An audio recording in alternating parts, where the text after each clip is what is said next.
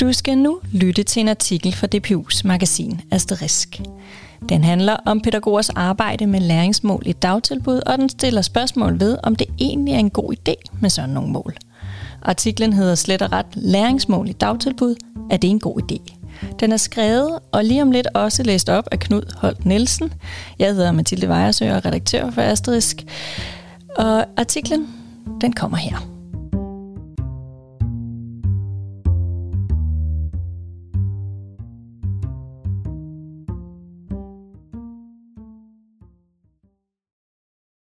Danmarks Evalueringsinstitut EVA har netop evalueret den styrkede pædagogiske læreplan, som trådte i kraft i 2018. Konklusionen af deres spørgeskemaundersøgelser blandt dagtilbudschefer, institutionsledere og pædagoger ude i kommunerne er meget klar. Den styrkede læreplan er blevet rammesættende for det pædagogiske arbejde i dagtilbudene, lyder det i evalueringen. Evalueringskulturen er blevet styrket, de pædagogiske tilsyn er blevet styrket, medarbejderen har opnået kompetenceudvikling, og ude i kommunerne har man iværksat en lang række initiativer, koncepter og mål, som er i overensstemmelse med læreplanen. Den overordnede konklusion er da også, at landets daginstitutioner overvejende indfrier kravene i den styrkede pædagogiske læreplan, når medarbejderne i kommunerne vel at mærke evaluerer sig selv. Men evalueringen fortæller mindre om, hvad der egentlig sker, når pædagoger i daginstitutioner skal arbejde mere målorienteret med læring hele dagen, og når evalueringer, mere dokumentation og et endnu tættere samarbejde med forældrene bliver fokus for stadig større dele af hverdagen. Man har arbejdet med læring i mange år i dagtilbud og talt om vigtigheden af læringsmiljøer, men det nye er, at man laver nogle målrettede læringsforløb, som både er rettet mod børn og forældre. Det fortæller Karen Ida Dannesbo. Hun er lektor ved DPU Aarhus Universitet, og hun har sammen med forskere fra Roskilde Universitet undersøgt, hvordan et nyt læringsgruppeprogram påvirkede den pædagogiske hverdag i 2 daginstitutioner i en større by i Jylland.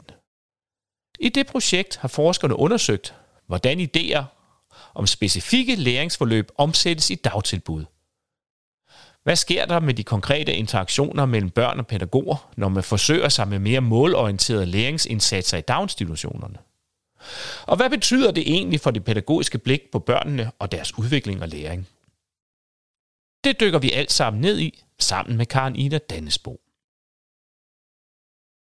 Læringsgrupperne var en pædagogisk indsats, hvor en fast pædagog i en afgrænset periode arbejdede målrettet med mindre grupper af børn omkring et defineret læringstema. For vuggestuebørn strakte forløbet sig over 4 uger, hvor 3-4 børn indgik i en læringsgruppe 2 formiddage om ugen. Og for børnehavebørn var det 5-6 børn en formiddag om ugen, men over en længere periode. Undervejs orienterede pædagogerne om aktiviteterne og lavede små opgaver til hjemmene, og ved afslutningen blev forløbet evalueret med forældrene. Man håndterer mange ting på samme tid ved at lave sådan et læringsgruppeforløb, som netop kan opfylde flere af de krav, der er fra politisk side om at skulle arbejde med børnene på bestemte måder.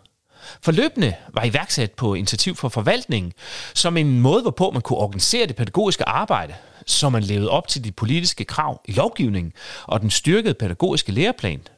Og samtidig er det også en måde at lave et styrket forældresamarbejde på, siger Karen Ida Dannesbo, som peger på, at det også afspejler en international tendens.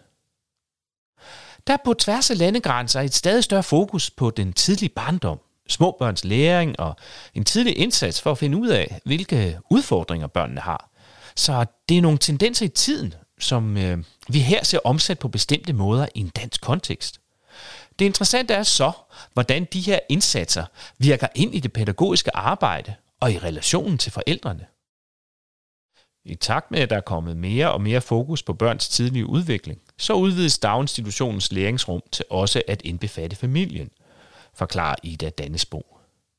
Der er en forståelse af, at forældrene er vigtige for børns udvikling, men samtidig kan vi ikke bare overlade det til forældrene.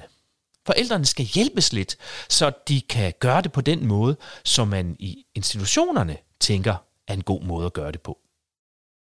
Der er en forståelse af, at forældrene er vigtige for børnenes udvikling, men samtidig så kan vi ikke bare overlade det til forældrene. Altså, forældrene skal hjælpes lidt, så de kan gøre det på den måde, som man i institutionerne tænker er en god måde at gøre det på. Som eksempel peger hun på, hvordan forældrene i projektet som en lille opgave fik fotos med hjem, og så skulle de skrive lidt om dem sammen med deres børn. Bagefter blev det samlet i en lille bog. Nogle forældre gør det med glæde og synes, det er fantastisk, men andre kan komme i klemme i sådan et projekt. For eksempel hvis de ikke har tid eller mulighed for at være med, eller fordi de måske ikke har ressourcerne eller danskkundskaberne til at medvirke, siger Karen Ida Dannesbo. Læringsgrupperne blev sammensat af pædagogerne, og alle børn kom igennem et forløb på et tidspunkt. Det var den enkelte pædagog i læringsgrupperne, som opstillede de specifikke mål, valgte emnerne og planlagde forløbene, så det var nogle meget forskellige læringsmål, der blev opstillet. Det kunne for eksempel være at arbejde med sprog og forholdsord, men også ting som sanser, venskaber eller historiefortælling. Variationen var stor i institutionerne, fortæller Karen Ida Dannesbo og fremhæver særligt historiefortællingen. I historiefortællingen der fik børnene fortalt mange historier og eventyr. De var med på biblioteket og valgte nogle bøger, som de syntes var spændende. De tegnede til det, og de lavede faktisk også selv et eventyr og var med til at finde på, hvad det skulle handle om, fortæller Karen Ida Dannesbo. En anden gruppe var for eksempel i skoven for at bruge sanserne, dytte, røre, se og dufte.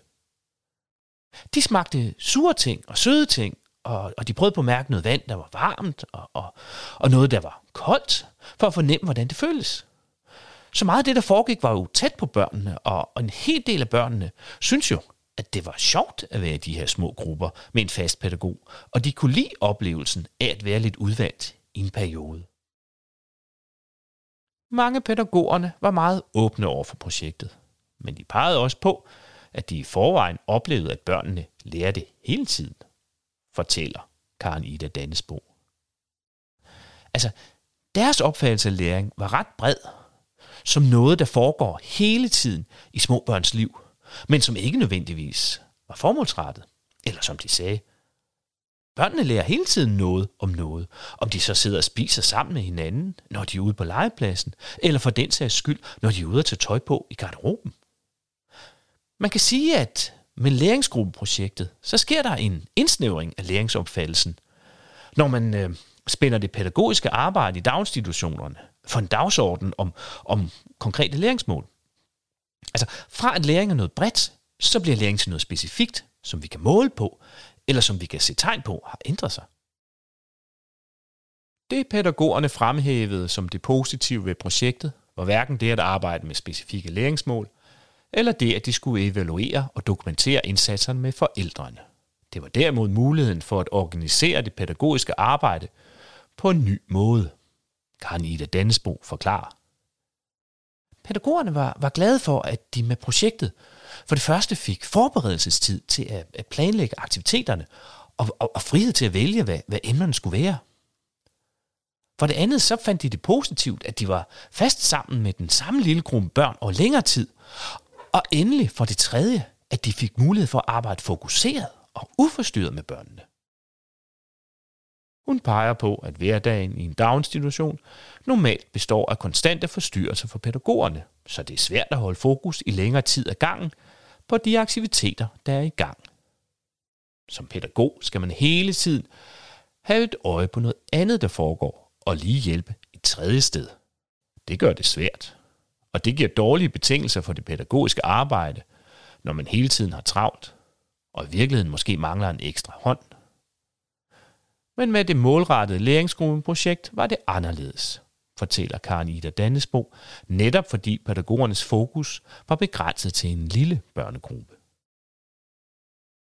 De følte, at de kunne udøve bedre pædagogisk arbejde, når de sad alene med 4-5 børn i læringsgrupperne, eller som en af dem sagde, jeg føler mig som en god professionel, fordi jeg faktisk får mulighed for at være god til mit arbejde.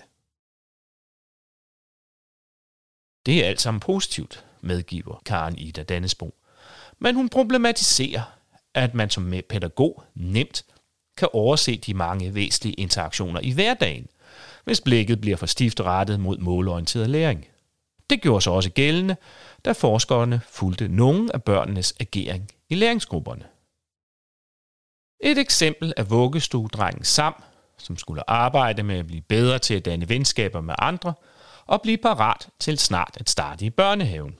Sam var blevet sat i en gruppe med 2 piger, da pædagogerne mente, at han skulle lære at tage mere hensyn til andre børn og lytte til instruktioner fra de voksne. Men Sam strittede mod og ville ikke rigtig deltage i aktiviteterne eller vente på de andre børn i læringsgruppen. Opfattelsen af forløbet blev derfor, at Sams sociale evner eller interesse i andre børn var mangelfuld. Men når forskerne fulgte Sam uden for læringsgruppen, så var han meget interesseret i 2 andre drenge, Ben og Karl, som han også opsøgte, og hvor han sagtens kunne afvente deres reaktioner. Sam var ganske enkelt ikke interesseret i de 2 piger, som han var sat i læringsgruppen med, og derfor blev aktiviteterne ikke meningsfulde for ham. Det understreger, hvordan udvikling og læring ikke er isoleret fra børnenes sociale liv og engagementer. Gruppen blev ikke meningsfuld for Sam, og derfor kunne læringsgruppens aktiviteter ikke forløbe som planlagt, fortæller Karen Ida Dannesbo. Hun peger på, at selvom pædagogerne har en bred viden om børnene og deres generelle udvikling, og selv påpeger, at de lærer børnene bedre at kende gennem læringsgrupperne, så bliver denne viden i mindre grad delt i evalueringen af læringsgrupperne. Karen Ida Dannesbo siger: Pædagogerne synes, at de blev klogere på børnene ved at have dem i små grupper. De blev både klogere på de enkelte børn og på deres indbyrdes samspil. Men den viden gik ikke videre på samme måde, som den viden de hentede fra de målorienterede læringsaktiviteter. Når læringsgrupperne skulle evalueres, så var fokus udelukkende på, om og hvordan man havde indfriet målene for læringsgrupperne, mens alt det andet, som var opstået i grupperne undervejs, ingen opmærksomhed fik. På den måde opstår der et videnshierarki, fortæller Karen Ida Dannesbo, hvor viden om, hvordan børnene har ageret i forhold til at indfri de mål, man har sat for læringen, får højere status end blikket for alle mulige andre hverdagsinteraktioner og forhold undervejs. Og det afspejler ifølge hende et mere grundlæggende problem, som opstår, når tiltag rulles ned igennem systemet oppefra og ud over daginstitutionerne, og både ledere og pædagoger skal bestræbe sig på at handle i overensstemmelse med nye statslige krav og logikker, for eksempel den styrkede pædagogiske læreplan. Noget af det, som man overser, når man iværksætter krav om, at institutionerne skal til at arbejde med læring på andre måder, er, at de tiltag skal fungere i en allerede eksisterende hverdag. Og her har de nye tiltag det med at negligere alt det, som allerede foregår, og som jo også er vigtigt, siger Karen Ida Dannesbo, der mener, at læringsgrupper kan være et fint supplement til de andre aktiviteter i daginstitutionerne, men at det vil være meget problematisk, hvis en større del af dagligdagen bliver spændt for en dagsorden om flere synlige læringsmål. Men hvordan kan man så bedre understøtte børns læring i daginstitutionerne? Her mener Karen Ida Dannesbo, at pædagogerne for undersøgelsen om læringsgrupperne selv peger på nogle af de væsentlige elementer, som med fordel kan tages med i betragtning, når kommende læreplaner skal udarbejdes. Det med at have muligheden for at arbejde uforstyrret og i mindre grupper, det giver pædagogerne en ramme, hvor de kan bruge deres faglighed bedre. Men det giver også mulighed for at sætte nogle børn sammen, som på en eller anden måde kan styrke hinanden. Børn, som måske har lidt svært ved at danne sociale relationer, eller børn, som på anden måde er udfordrede, kan måske blive beriget af at komme ind i en gruppe, hvor der er nogle børn, som allerede mestrer de her ting.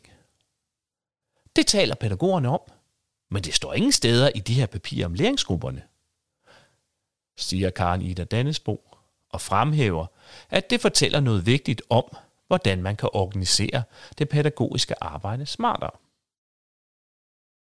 For pædagogerne og dagtilbudslederne handler det først og fremmest om at få organiseret det pædagogiske arbejde bedre, sådan at der er tid, rum og ressourcer til faktisk at lave mere systematisk arbejde med små børnegrupper og til at forberede sin pædagogiske indsats i hverdagen, samtidig med at de fastholder, at der også er brug for alt det andet, som allerede foregår i institutionerne.